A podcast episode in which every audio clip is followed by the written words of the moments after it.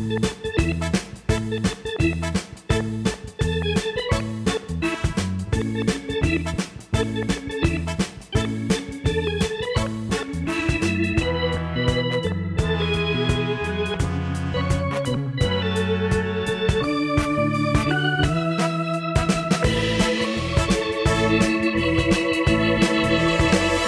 and welcome to the True Blue LA podcast. I'm Jacob Burch. Eric Stephen is with me. Hello. The Dodgers went seven and six over the last two weeks, uh, and are 93 and 52, and have a 17 game lead in the NL West. Their magic number is two for the division. You were gone on vacation last week, so I took one with you. Uh, in the meantime, I have come down with a horrible cold, so I apologize if I uh, I seem a little more off than normal. How are you feeling? Uh, pretty good. Pretty well rested, actually. I slept in uh, That's yesterday, nice. so Thanks, bud. yeah, yeah. Glad to rub it in. Uh, no, yeah, ready to uh, get back into uh, the real world. Well, we got to throw to a commercial real quick, but before we do, I want to ask you one question. How would you describe the Dodgers over the last two weeks we haven't recorded? Uh, One I word. The, one word. One word. Meh. Yeah, frustrating was going to be mine. So, Yeah. and we're going to talk about why and and talk about if there's any uh, hope to see this team get a little bit better before the playoffs after this break. With threats to our nation waiting around every corner, adaptability is more important than ever. When conditions change without notice, quick strategic thinking is crucial. And with obstacles consistently impending, determination is essential in overcoming them. It's this willingness, decisiveness, and resilience that sets Marines apart. With our fighting spirit, we don't just fight battles, we win them. Marines are the constant our nation counts on to fight the unknown. And through adaptable problem solving, we do just that. Learn more at marines.com. It's time for today's Lucky Land horoscope with Victoria Cash. Life's gotten mundane, so shake up the daily routine and be adventurous with a trip to Lucky Land. You know what they say your chance to win starts with a spin. So go to luckylandslots.com to play over 100 social casino style games for free for your chance to redeem some serious prizes. Get lucky today at luckylandslots.com. Available to players in the U.S., excluding Washington and Michigan. No purchase necessary. VGW Group, void or prohibited by law. 18 plus terms and conditions apply. With the Lucky Land slots, you can get lucky just about anywhere. This is your captain speaking. Uh, we've got clear runway and the weather's fine, but we're just going to circle up here a while and uh, get lucky. No, no, nothing like that. It's just these cash prizes add up quick. So I suggest you sit back, keep your tray table upright, and start getting lucky. Play for free at LuckyLandSlots.com. Are you feeling lucky? No purchase necessary. Void where prohibited by law. 18 plus terms and conditions apply. See website for details. Hey guys, it is Ryan. I'm not sure if you know this about me, but I'm a bit of a fun fanatic when I can. I like to work, but I like fun too. It's a thing. And now the truth is out there. I can tell you about my favorite place to have fun Chumba Casino. They have hundreds of social casino style games to choose from, with new games released each week. You can play for free anytime, anywhere. And each day brings a new chance to collect daily bonuses. So join me in the fun. Sign up now at chumbacasino.com. No purchase necessary. VGW Group, void or prohibited by law. See terms and conditions. 18 plus. So we're going to talk a little bit about uh, just the last two weeks in general, but specifically as we have the last season, this entire season, basically, we have a Cody Bellinger pace update. So for the first time in a long time, uh, Bellinger is no longer on pace for 50 home runs. He homered. Uh, okay, so I get yeah, we've been off for two weeks. So I guess I need to do two weeks worth of updates.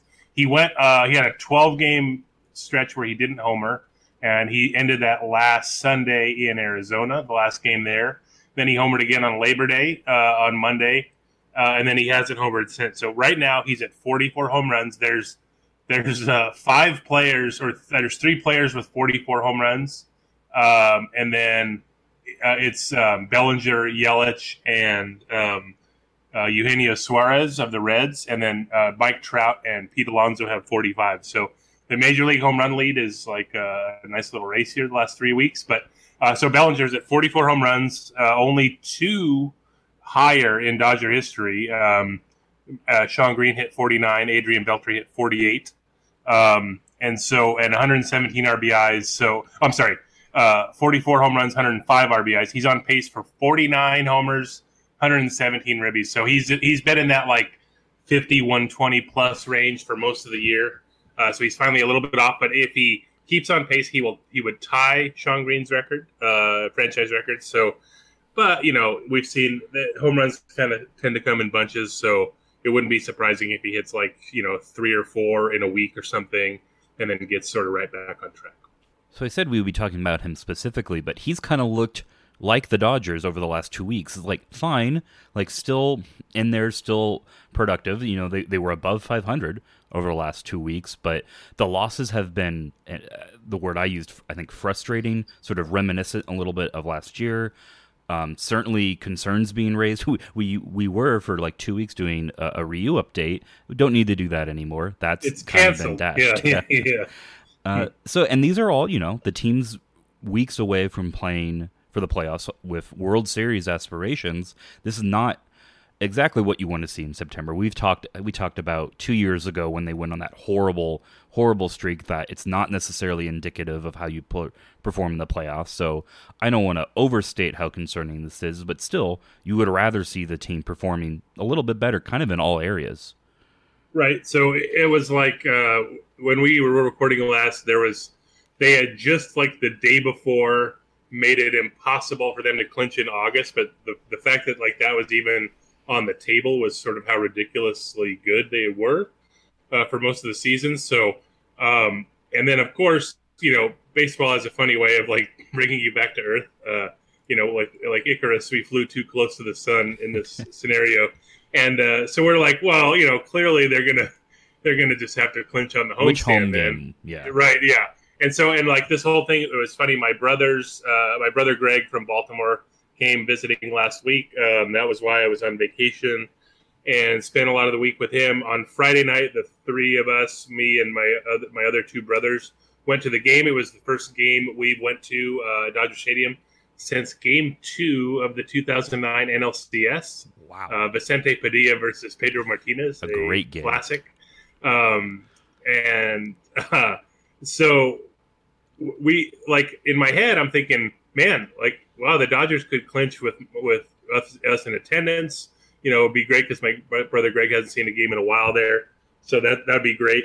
And then like, nope, like it just uh, the the first like sort of hiccup happened when uh, the Dodgers had a four game series last uh, two I guess two weeks ago now or a week and a half ago uh, in Arizona, and that was the one that was of you could you know you get two you knock off two magic numbers with one win, so um, you can sort of uh, get your number down very quickly. Uh, but then they they had a three nothing lead in each of the first three games of that series and lost every one. Uh, like the, the that week was weird, like um, because so they were three and four that first week after we recorded uh, San Diego and Arizona on road trip, and um, all like three of the uh, three of the losses were one run games, and then like they were four and two this last week. They swept Colorado. The Colorado is just absolute garbage right now. um, and then they lost the first two to the Giants again by one run. So like you know they're losing all the close ones, and, and so that I think that makes it a little more frustrating. Plus, like one of the games against the Giants was one to nothing, and then a lot of the some of the games against Arizona, you're like the offense kind of goes dark for a little bit, and you're like, oh great, this feels like the World Series, you know, the last couple years. So, um, so yeah, the, then I was like, the more I looked at it, I don't know, it was weird. Um, like I don't know. They I was thinking like in my head before Sunday because the Dodgers won Sunday to make it like a four and two week instead of getting swept by the Giants. Um, and I was thinking, man, like they're not playing all that well, right? Like, but then I was looking, I'm like, then okay, wait, they've actually won four out of six this week. That's fine, like you know, like generally. Mhm. And then like uh, I know they lost the series in Arizona and stuff, and then you know seven and six in the East series. That's nothing. They're like twelve and eleven over their last twenty three. Uh, but then if you look, like it, it was, it got to the point where people actually asked Dave Roberts last week, how does this compare to like 2017? We, we don't remember like they lost 11 straight. They lost 16 out of 17 in 2017. They had a huge lead and it never mattered at all. But people were freaking out like crazy then. This is not even. And Dave Roberts said something to the effect of like, "This doesn't compare at all to 2017." He's like, "It's not close," and he's right. Like, uh, this is nothing like compared to what they've actually went through before. So, how there's real concerns. We'll get to those in a second, but like, I don't know. It just seemed weird. So, but anyways, as they stand, uh, the earliest they can clinch is Tuesday in Baltimore. The magic number is two. Arizona starts a series at the Mets, a four game series, um, and uh, they play Monday night. So they could, if they lose, it would get go down to one, and then the Dodgers would need only a win or an Arizona loss Tuesday to clinch. So like uh, Tuesday looking good. It's funny. I know my brother for sure. He lives in Baltimore, or just outside of it, and so he like we were talking about how he could see the clinch in L.A. He's going to at least Wednesday's game. I don't know if he's going also to Tuesday or Thursday, but he could very well see the Dodgers clinch, even though he missed it when he came out here. So that that lucky bastard. Um, but yeah, so that whether they're ninety three and fifty two, um, still seven and ten to get to hundred wins. Um, 12 and 5 to match the franchise record of 105 wins. Uh, they got 104 two years ago. So I don't know, still in pretty good shape. Uh, I guess the one concern, like, like this all doesn't matter because they're obviously going to win the National League West no matter what. The the one concern I would have is that like the Braves, meanwhile, was like they they were like 17 and two over a stretch. So like the Dodgers had a 10 game lead at one point over the Braves for the second, who had the second best record in the National League and then that the Braves dwindled it all the way to two and a half uh, after Saturday. So that's the like the one sort of concern. Like the Dodgers are still like within a game and a half of Yankees and Astros for best overall record, but you know obviously that wouldn't matter until the World Series. But I, I think if there's one thing that they could sort of like do well to make sure they win is that staying ahead of the Braves to get the number one seed in the NL would be good. Not just for home field, but not having to hear the stupid chant. That may well, be right. one of the like it, Colorado. I think would be the only other city I would imagine where I really want home field against. Yeah, it's like one one fewer game in that like horrific uh, scenario or whatever. Yeah, and so like I don't know. That's so that's sort of where I'm at. Like so, I was like thinking, man, this this sounds bad. Then I was thinking about no, 2017 was much worse. And but we'll see. There, like I said, real concerns. Um, but there there were other stuff uh, last week too. Uh, like Gavin Lux debuted in the oh, interim. Oh, yeah. and like, and remember, like, so the, all this time because we were talking about him for a while, and the main thing was like, you know, they're not going to bring him up unless he's going to play, and he, and the, you know, they weren't going to bench like Joc Pederson or Alex Verdugo for him, but then like, you know, Verdugo's been hurt, Muncy's hurt. Uh, so like it got to a point where like, well, it's September, like we could call him up, and then like he's he started every game against righties so far and like uh, Muncy's not back till this coming weekend at, at the earliest. So like, like he could very well like. I mean, he he could easily make the playoff roster right now. Whereas we knew he was coming up in September, at least as like a sort of a apprentice, as we talked about before, at the at a minimum. But like all of a sudden, he's playing. Um, he was three for his first seven, which is cool. He's over for 13 cents, you know. But like I said, it's only five games, so whatever. He's all. He's also walked three times, so doing okay. Um, but yeah, we'll we'll see how that goes. But like that was a, a, nice little surprise. We also got our first ever Will Smith versus Will Smith matchup. Uh, that was to end Friday night's game. It was Dodgers were down one in the ninth with a man on first, two outs, and then Will Smith got a 3-0 count against Will Smith, but then he ended up striking out to end the game. So very anticlimactic ending, but uh, yeah, it was fun, fun while it lasted. One last thing before we get into the, real concerns is Joc Pederson had himself quite a quite a short sample size power surge. Yeah, so uh, you know, newsflash to anyone who's listened to us before, but Joc Pederson is a streaky, streaky hitter. hitter yeah, uh, yeah. and so he, he kind of hit the the jackpot. How many uh, how many times are we going to get? Why isn't Joc Pederson starting its left-handers? Two, two, three weeks away from why is Joc Pederson still in the major leagues? Right. Yeah. why, why haven't they fired Joc Pederson in the sun like that? You know that. Um. But yeah. So he. So I. I. Uh, this is one of those things that I forgot. It's. It has been two weeks since we recorded because all this happened since the record. But he ended. Uh, so last Sunday, the Dodgers. Uh, they were close to getting swept in four games. They were down in the ninth. Cody Bellinger's home run was in the ninth inning to tie the game and then Joc Pederson hit a pinch hit home run in the was it the 11th? I guess it was. Um, and so that was his only at bat that game. Uh, and then Labor Day, he went home run, double off the wall, home run, and the home run was off the right field wall, like the short wall in right, and um, I think it was, or maybe it was, uh, but anyway, then in the right field corner on defense, he like crashed into it like with his uh, ribs and had to come out because of that game. Then he missed the next day. So then he comes back Wednesday, and then home run, uh, walk, home run. So at that point, he had he was uh, six for his last six with five home runs, a double, and a walk. And that And, like- double is off the top of the wall. Right, right. So it was it was basically like like watching someone in home run derby or batting practice, like just continually hitting home. It was crazy, uh, and like so, yeah, that was nuts. Uh, he, um, I think, what uh, the Josh Hamilton was the last guy with five home runs in the six at bat stretch, and then I think that he tied the National League record for six straight at bats with an extra base hit. Larry Walker also did that.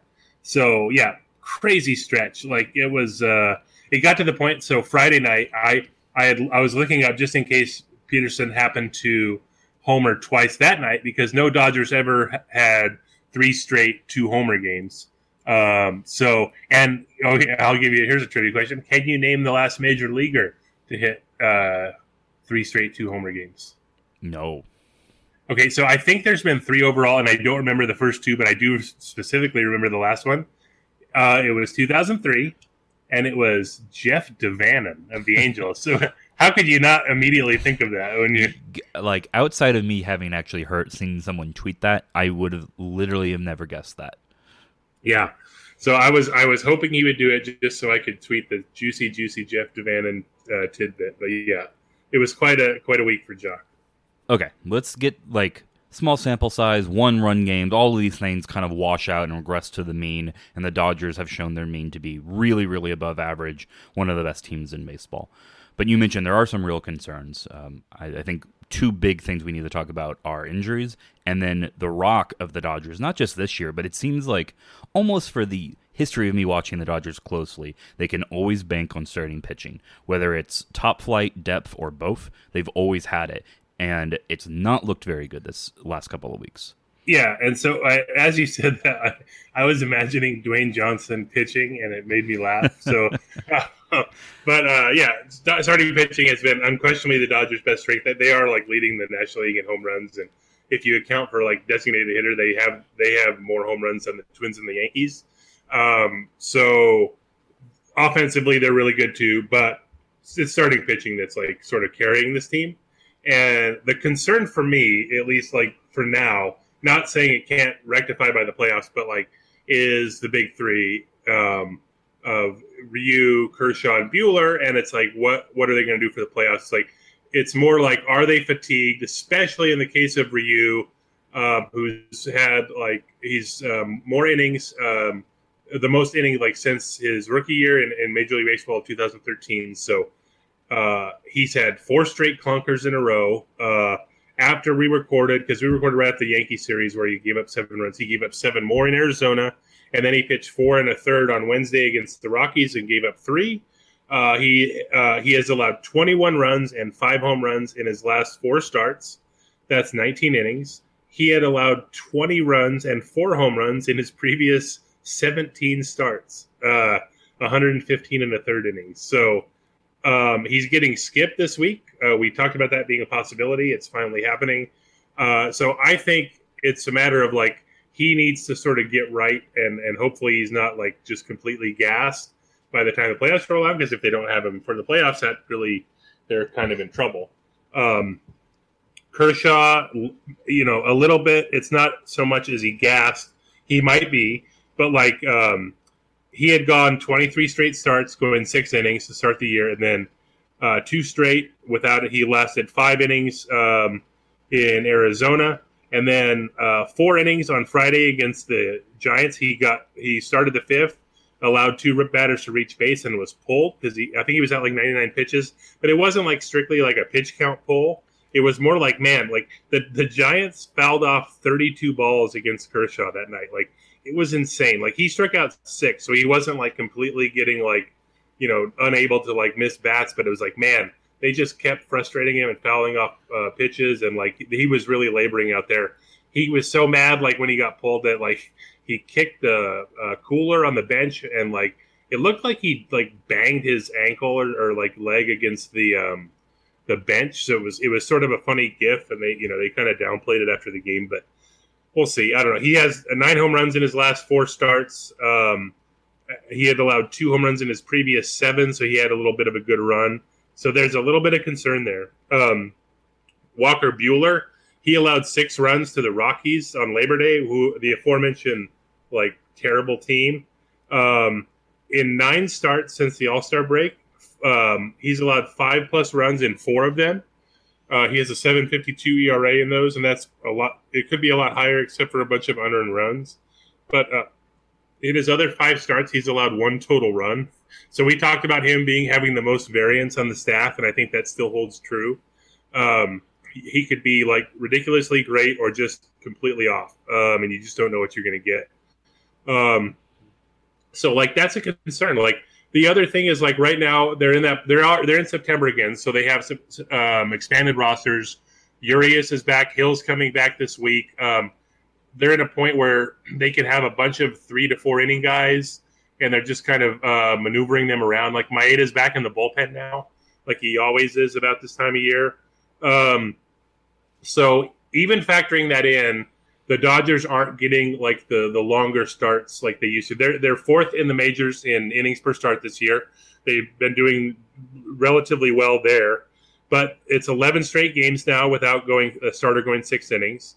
Um, they were uh, they're fourth in the majors, like you said, innings per start. It's a little over. It's almost basically five and two thirds. They're first in starters ERA. It's 315. Um, but before the All Star break, it was 306 ERA. They were averaging 5.8 um, 5.83 innings per start. Since the All Star break, it's down to 5.31, and their ERA is 3.33. It's relatively worse. Like that's not like if they if you would have told me they have a 3.33 ERA, that's fine. Like you, you can live with that.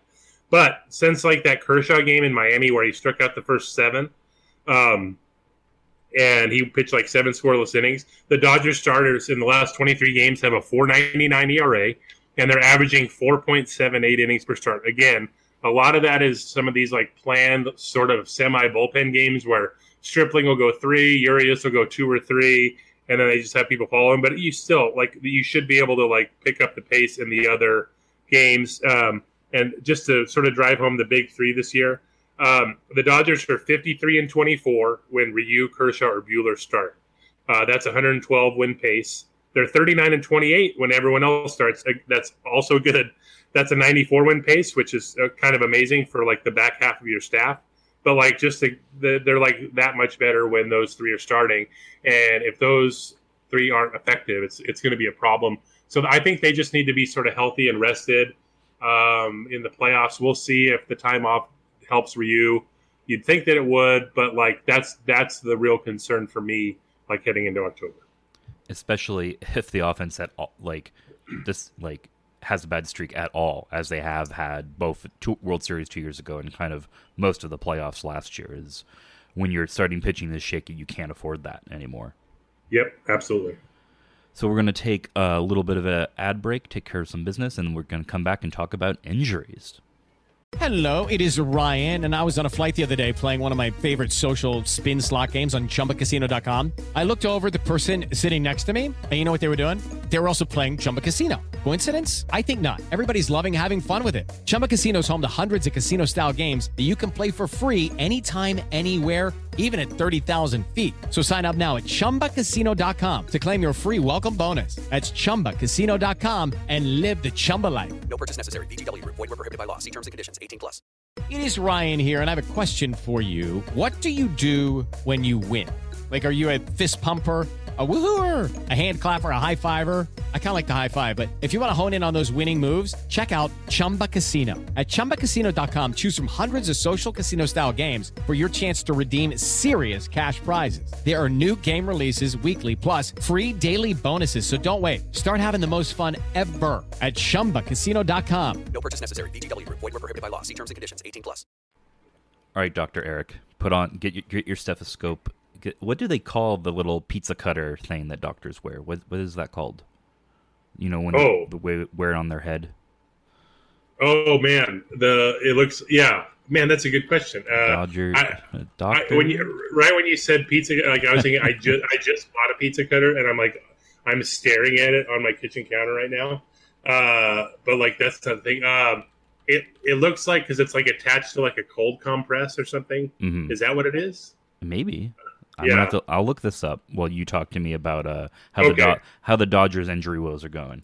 Okay, so Rich Hill is the biggest name here. I think uh, there's really two big names. Uh, Rich Hill, um, he has, uh, man, he hasn't pitched since June. Um, so he's going to start Thursday in Baltimore. And I guess depending on how it goes, he's either going to get three, maybe four starts, but they're going to be like abbreviated. I don't, I would imagine he's only going like three innings on Thursday and then maybe four, maybe five. But like we talked about this a lot like if he's okay um he had like the prp injection in his elbow one of those like avoiding tommy john see if it works. It, it's just a spotty history of that like you just really don't know um, if it's going to work or not. So you know he may not end up being effective at all but if he is anything close to effective that like gives them sort of more definition and how how we've sort of approached this who's starting game four for them in a playoff series. And it sort of it sort of stabilizes that a little bit. But like to me he's just part of this like series of like multi inning guys they have uh, who can all go three four innings as needed. So like you have hill you have julio urias kenta maeda. Like last week kenta maeda had a four inning save and then he pitched four scoreless innings of relief on sunday uh, and i still think he's going to be like a setup guy too especially against righties but you have urias maeda hill Ross Stripling, Tony Gonsolin, maybe Dustin May, maybe only one of those two rookies make it, but that's at least five guys who can go like at least three innings.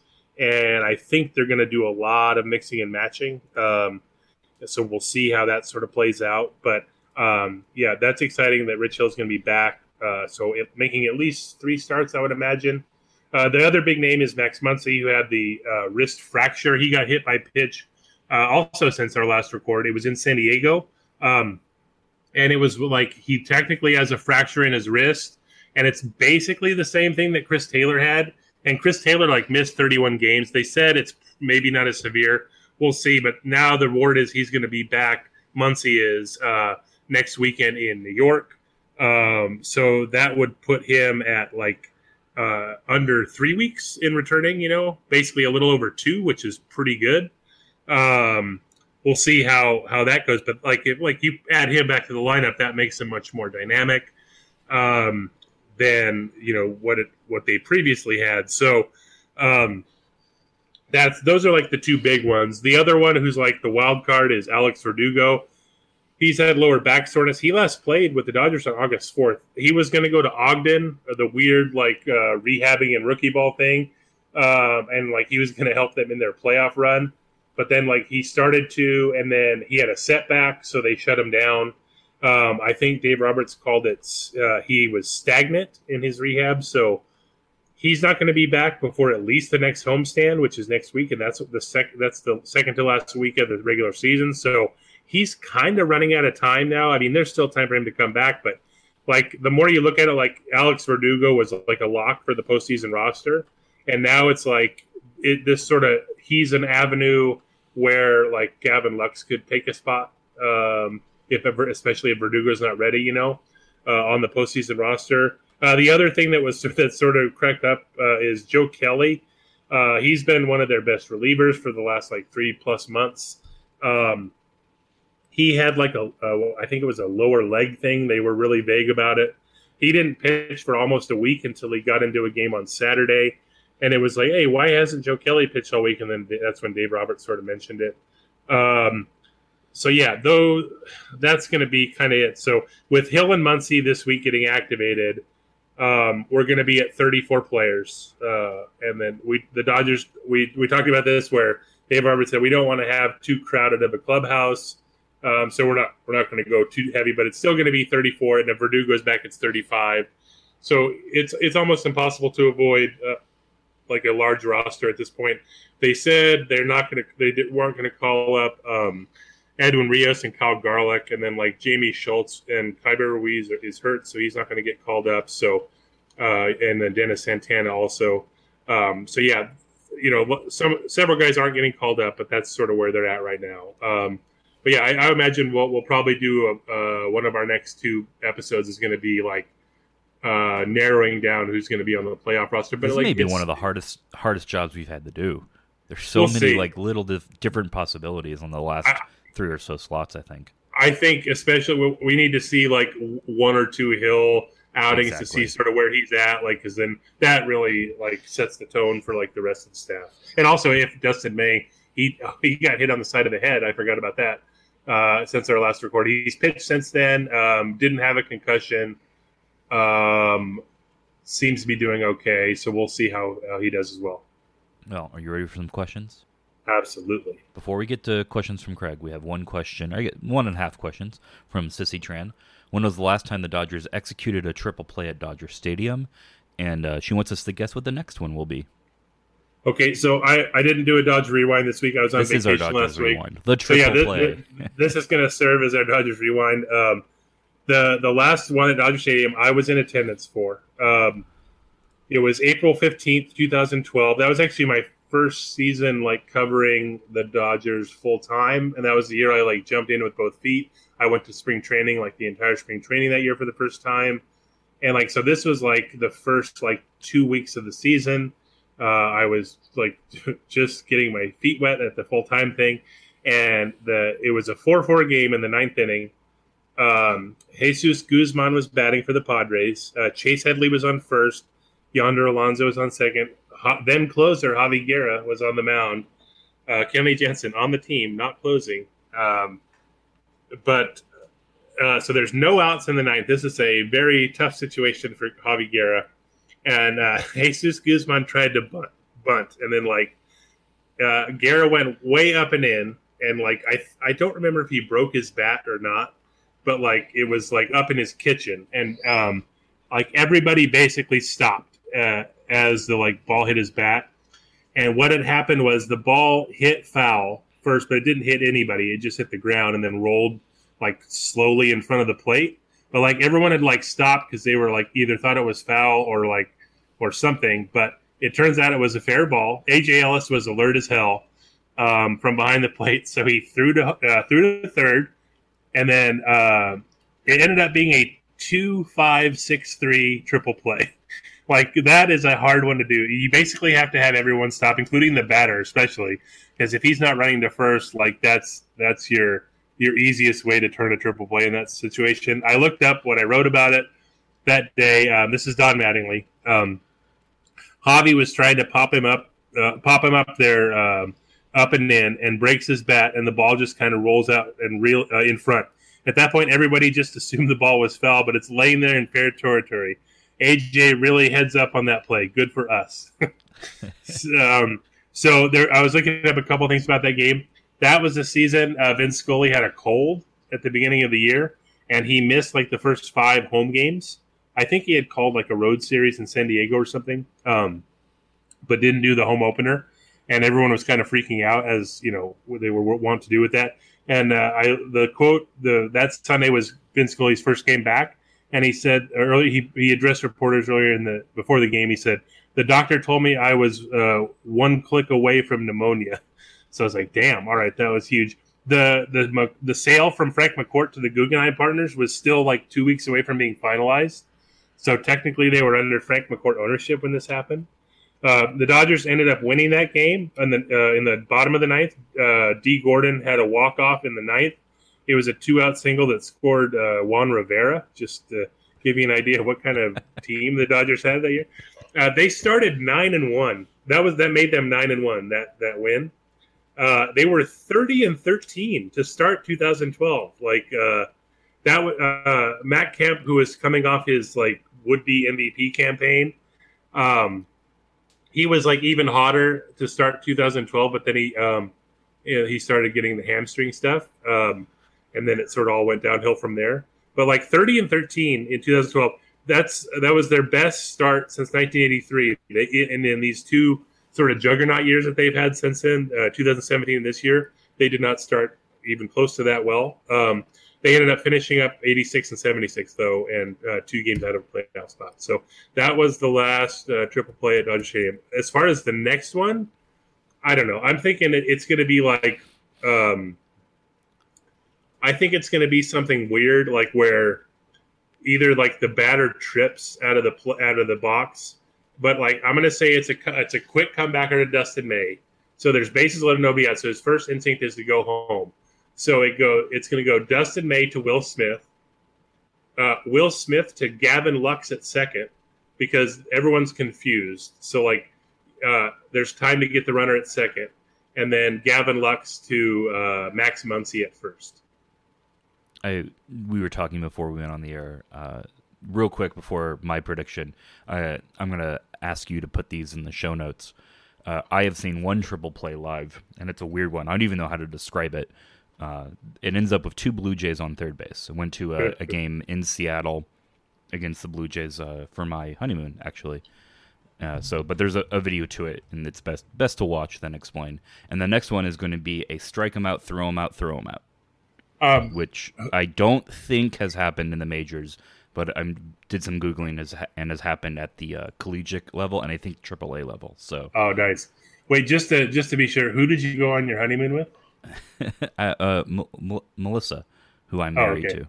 My wife. All right. to. I know, I know what you wanted, Eric, and I wasn't going to give in. All right, you ready for the uh, the segment that we have a sound clip for now? Yay! It's time for Questions from Craig. Still in love with it. I love it. First question. As of this writing, we don't know why the Red Sox and former president Dave Dombrowski have parted ways, but it's been suggested that the aggressive trades for Chris Sale and Craig Kimbrel may have played a factor. My question is, if you are not supposed to make these type of trades, what's the point of having the job? Yeah. So I I don't think that's why they're firing Dombrowski. Like they knew what they were getting in Dombrowski. Like they had built up the farm system under Ben Cherington, and like they knew when they when they hired Dombrowski that he was going to trade a bunch of prospects and get players, and that's what they did. They won three straight division titles, and then they were like the best best year in franchise history last year. Won a World Series, and then they fired him last night because they're not going to make the playoffs this year. I think it has more to do with um, the ex- he gave extension an extension to Chris Sale uh, this year, uh, five years, one forty five. Um, that's for 2020, 2024, and then Sale went out and had like by far his worst season ever. Um, so that's a problem. Um, and then he gave uh, Nathan Eovaldi, who has like an injury history longer than anybody, whose like right arm is held together by like duct tape and baling wire. He gave him 68 million over four years because he was hot for two months and he had a nice uh, playoff run. Um, that was the that was the fourth highest contract given this winter. Uh, 68 million and Nate Eovaldi to give you an idea of how dead of the dead the market was. And so I think those are the reasons why. Um, so the weird thing about this is like I've seen a lot of some of the speculation out of Boston is that like the the Red Sox are now because of those deals uh, in less of a um, uh, like they they have less of a chance to, re, to retain both Mookie Betts, who's a free agent after 2020, and JD Martinez. He has three years left. He could also opt out after this year. So like that's that's dumb. First of all, like I think what this this shows is like how much ownership now like you have to make a profit. Like they're up against the they're over the luxury tax this year, the Red Sox. They're they're going to be close to it, if not over the next two years, based on the commitments they already have.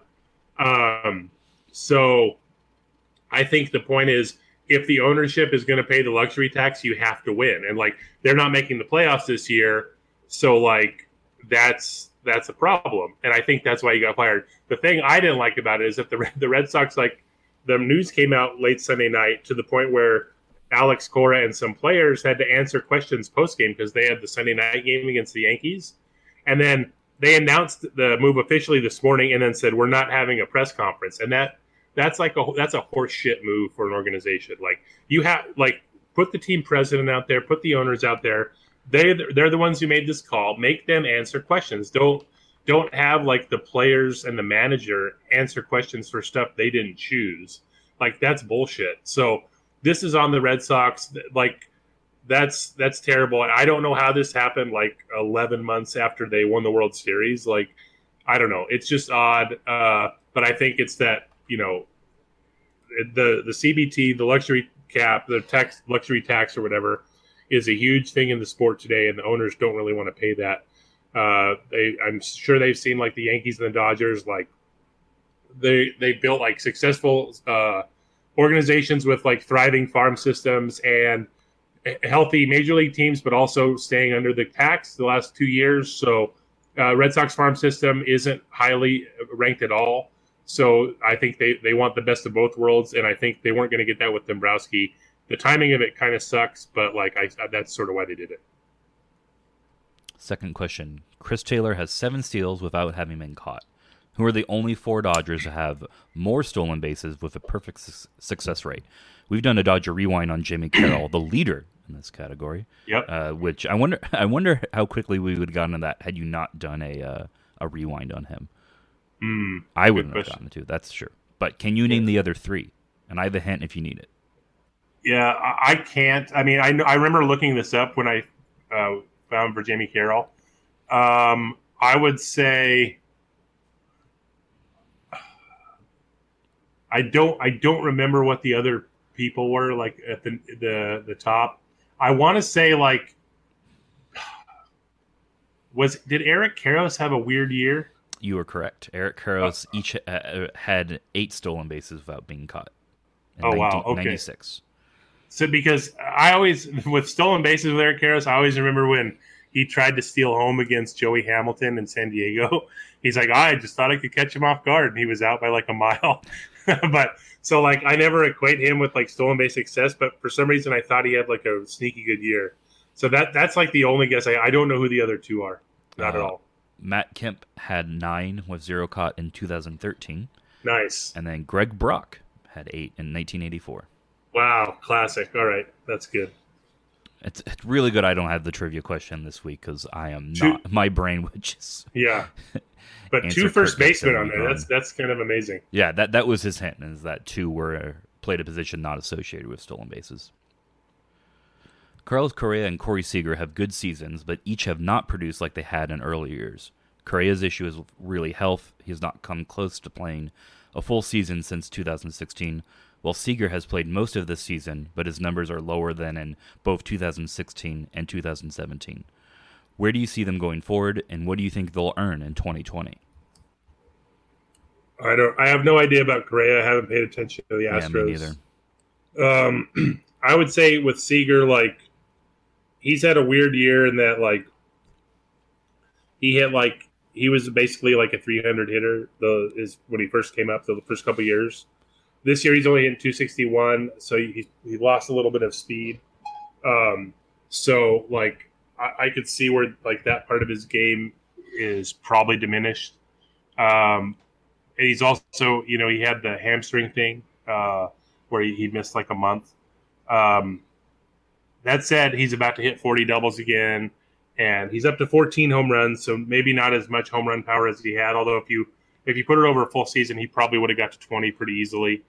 Uh, so the power for me is there. Um, uh, I think there's a chance, like the further he gets removed from his sort of lost season, like he could he probably raise the batting average a little bit, and the power. If the power is still there, he's going to be just fine.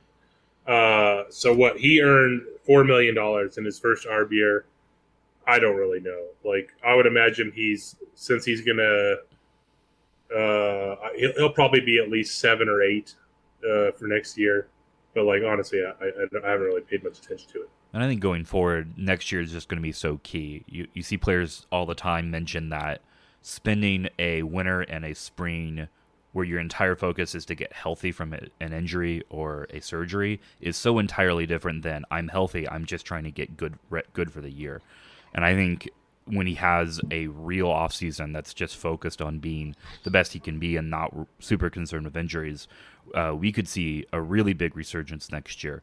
But it's also possible, like you said, that he's actually just lost something that's not going to come back uh, to the way it was when he you know was in 2016 2017. So um, jury's out. I'm optimistic though for sure. Yep. Fourth question: The one defensive position that has not hit a home run this season for the Dodgers is designated hitter. This includes both pinch hitters and pitchers. Historically, Dodger designated hitters do not hit home runs, but they get to play at Camden Yards for three games. Camden Yards, excuse me. Will we see a designated hit one in the next series, and who will that player be? So uh, I didn't see anything over the weekend about Roberts talking about who's going to DH. Like if they're going to give, you know, you figure like Justin Turner ends up DHing one of those games probably. But I will note they were they were facing two lefties in the the last two games in Baltimore. Uh, so that means it's David Freese time, and so I think David Freese will start one of the games at DH, and he will hit a home run. Okay. Uh, so so he'll he'll uh, he'll knock that uh, zero off the board. I was figuring that Freese may actually start uh, at first one of these games, and that on they'll give Will Smith a day off catching, but play him in designated hitter, and he will hit that home run. I could I would say that like right since it's September they have more hitters, and like Smith has been relatively slumping. So I think if they gets a day off, they just give him a day off. I, I hear you. I'm I'm I'm feeling it though, Eric. All right. Yeah. Look, I as as we know, you're the uh, designated home run predictor on this podcast, so I defer to you. Last question. Getting together with family often includes food, and in uh, Craig's case, a lot of times that means going to a Japanese restaurant in West LA or the South Bay. Are there any particular foods or restaurants that your families tend to go to when you all gather together? Um, so, this was interesting. We we had um, my brother Greg came out so we had a big family get together uh, this over on Saturday um, at my other brother's house, Kelly and Yorba Linda, and like so we we had a, a rare occasion where all five siblings took a photo together. Uh, we had this a couple years ago at um, uh, my brother Kelly's daughter, her wedding in San Diego. All five of us were together, but we forgot to take a picture. So like this was our first actual picture in like at least twenty years together because Greg's been out in Baltimore. So we haven't had a lot of situations where all five of us are together um, or that we remember to take a picture at least. So we got that out of the way. Uh, I will say this our go to now for family get togethers is usually it's almost always at a house. Like, uh, mm-hmm. uh, so we're not necessarily going out. The go to that used to be was uh, we would meet a lot um, at for brunch at El Torito. Um, uh, or something like that. But El Torito was a huge go-to for us, uh, specifically either um, the one in Yorba Linda or the one in San Bernardino, depending on like the year. But yeah, the, that was a huge go-to for us forever. But this is like 20, 30 years ago. Like, and but like for a good like decade, we would meet there a lot. Um, but yeah, for the most part, it's like either like everyone brings something or whoever's hosting like ends up uh, uh, making a lot of the food. But yeah, it's it's uh, it's a lot of like um, just make stuff and bring it and just enjoy it at a house instead of uh, going out. We run the gamut because it really depends on where is the meeting occurring. If I'm yeah. back in my home um, in Santa Clarita, it's usually some chain restaurant because that's what Santa Clarita does well. Right. Um, Chili's is where we went would go every Monday when I was a kid because my um, mom had choir practice, uh, we had to do, go do something, and uh, it was you know open. It was around. They had Monday Night Football food special, so it's a cheap place to take us, and that sort of built a nostalgia uh, around that.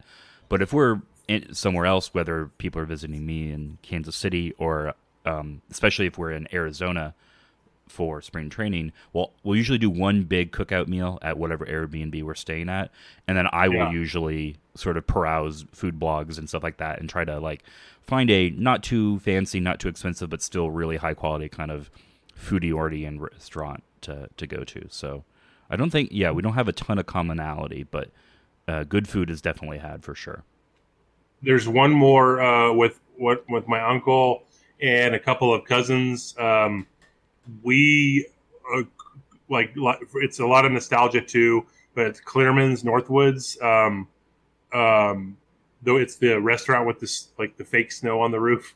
Um, but they have like it's mostly like steak and like uh, chicken and other stuff. But then like every they have like the cheese toast. Every meal comes with a salad and like usually like a baked potato where you can uh, mix and match other stuff. But they also have the uh, their big thing is like um, the red cabbage salad. and it's really good. Uh, and like that has a nice little nostalgia feel. So we go there, eh, not too often, maybe once a year, but like that's a nice little place we like to go to. No, because I'm feeling so well. This is, I think, the first food question I'm not feeling super hungry, which is strange because I'm I'm thinking of all Hmm. these really great previous meal I've had, and all I want is my bed. So I think I'm gonna go do that. Nice. Well, uh, enjoy uh, whatever meal you're going to have this evening, uh, whenever you're listening to this, and uh, hopefully you're well fed by the time we uh, see you next week.